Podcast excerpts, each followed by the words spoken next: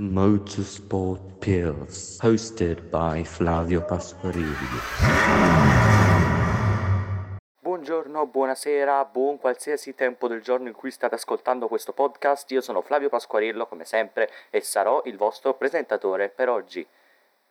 Questo episodio 2 del podcast Pillole di Motorsport parleremo di un nuovo uh, trancio di questo podcast parleremo di auto d'epoca e parleremo del Gran Premio di Spagna che si è concluso questa domenica. Rimanete in ascolto per sapere di tutto questo.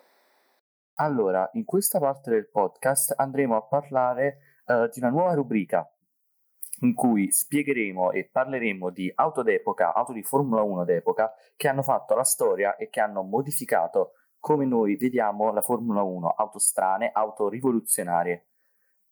Quest'oggi la nostra vittima dell'analisi sarà la Tyrrell P34 del 1976, progettata dal, dal grande Derek Gardner, che ha previsto la riduzione della dimensione massima della lettone anteriore fino a una larghezza di soli un metro e mezzo, questo, come potete immaginare, ha portato tantissime difficoltà tecniche agli ingegneri.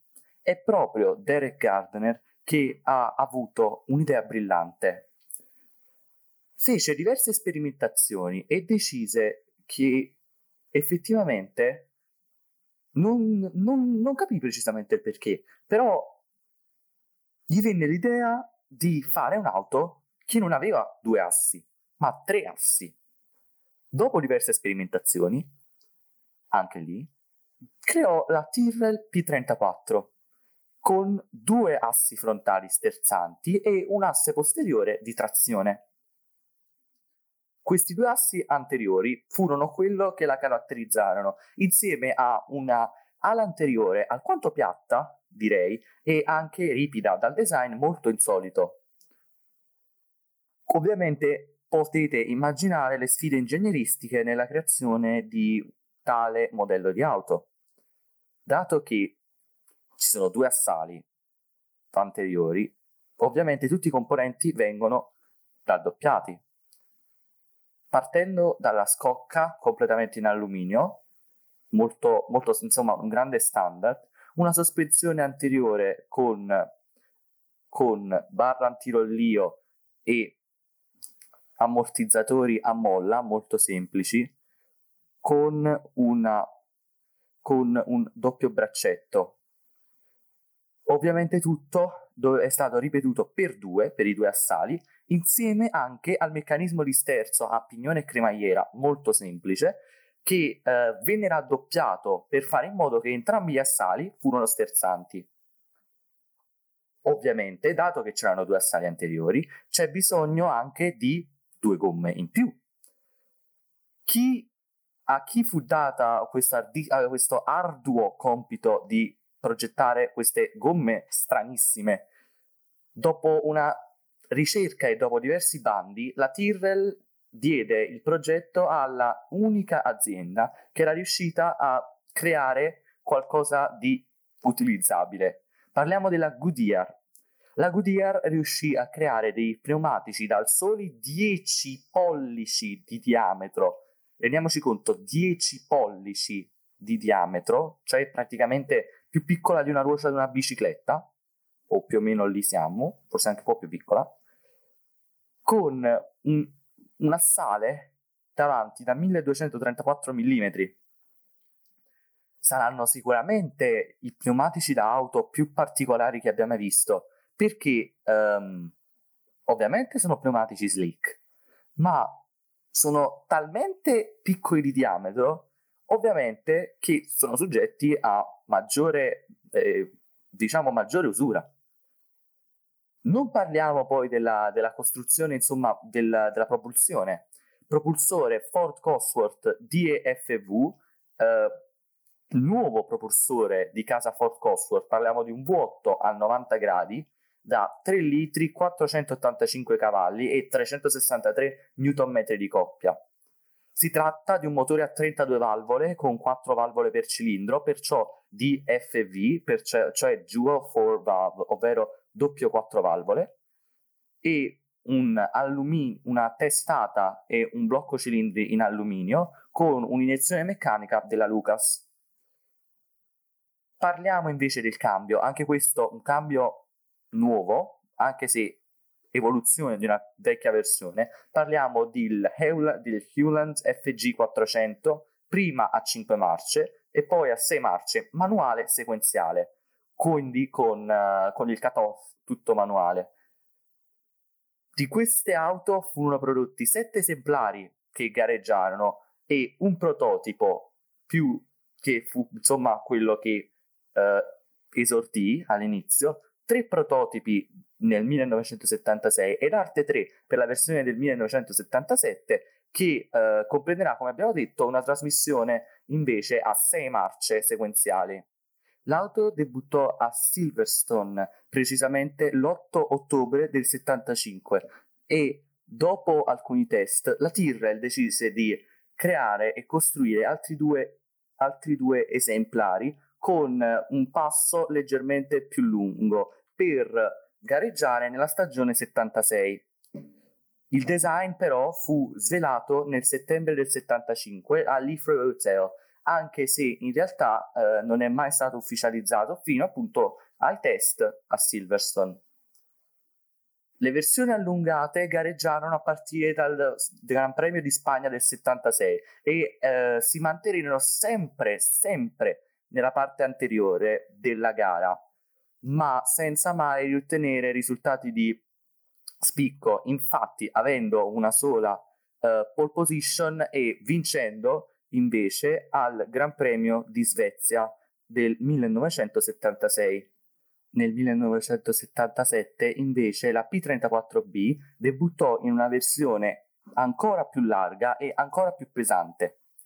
Il problema fu che quest'auto già dall'inizio aveva un peso non, non, dis- non, molto, non molto basso, ecco, con circa 595 kg di peso a, a secco, era una tra le auto più pesanti in tutta, in tutta il circus, ma possiamo dire che questo fu il suo più grande svantaggio. Data la distribuzione dei pesi, nella maggior parte nel posteriore, ma comunque quasi molto bilanciata, ecco, perché la posizione posteriore del motore, ormai standard per tutte le Formula 1, la posizione centrale, con una parte anteriore che aveva un, una sospensione molto complessa e soprattutto pesante, la rese un'auto con un bilanciamento anche abbastanza buono, ma eh, che rivoluzionò totalmente il concetto di sottosterzo. Perché? Perché avendo due assi sterzanti all'anteriore, certo, cioè, sicuramente il raggio di sterzata era minore, ma potevi anche avere oh, tanto sottosterzo nelle curve ad alta velocità, visto che c'era più gomma che faceva resistenza. Questa fu la sfida che i piloti di quell'anno, di quei due anni, dovettero affrontare. Cooperare con un'auto con una guidabilità mai vista finora perché era totalmente diversa nel modo in cui si guidava rispetto a tutte le altre auto. Le curve andavano prese con traiettorie totalmente diverse e gli input sul volante dovevano essere revisionati da capo per fare in modo che quell'auto riuscisse a funzionare. Questo, insieme anche agli altissimi costi di produzione e di manutenzione di quest'auto, furono quelli che purtroppo non fecero andare in porto il progetto e eh, fecero anche in modo che la FIA bannasse eh, le auto con tre assali, ma eh, rendesse obbligatori solamente due assali. I costi di produzione infatti della Tyrrell eh, P34 erano notevolmente superiori alla precedente Tyrrell 007, ma anche superiori della successiva Tyrrell 008. Questa eh, la rese insomma uno dei più grandi vantaggi, perché alla fine l'auto fu principalmente lasciata perdere proprio per, per questioni di costi, perché aveva vinto una sola gara in due anni. non aveva questi problemi, insomma, di guidabilità totalmente diversa.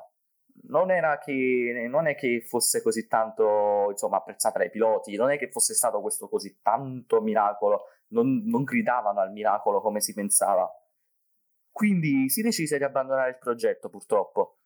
E ora queste auto non fanno altro che girare i festival di automobilismo più grandi e più importanti al mondo, insieme all'essere nei musei e passare proprio come dei cimeli, come dei ricordi anche alquanto bizzarri, direi, uh, per noi appassionati e per noi che siamo fan sfegatati della Formula 1. Allora, in questo segmento parleremo del Gran Premio di Spagna 2020 che è appena finito svolto per voi questa domenica scorsa, per me mh, praticamente finito un'ora fa, eh, in base a quanto sto registrando questo podcast, e vorrei darvi tutte le mie opinioni a caldo su questo Gran Premio.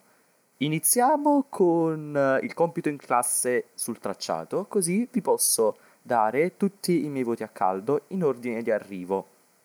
Allora, cominciamo oggi con Lewis Hamilton. Sono molto molto molto felice per una cosa molto semplice, cioè che oggi eh, finalmente vi riuscirò a dare i risultati con, ehm, le, con la gradaz- graduatoria italiana, quindi dello 0 a 10, semplicemente perché non li ho scritti. Eh, purtroppo Saskia non mi risponde più. Sì, lo so sono triste anche io.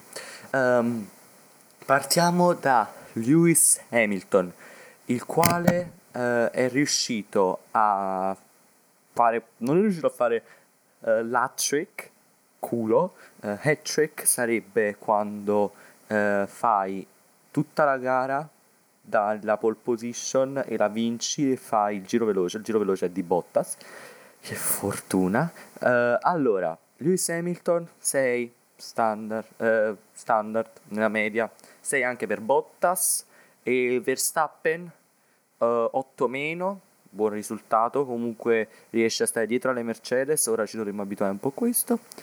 Lance Stroll e Sergio Perez 8 e mezzo perché hanno fatto una buona prestazione anche loro quarti e quinti buona prestazione.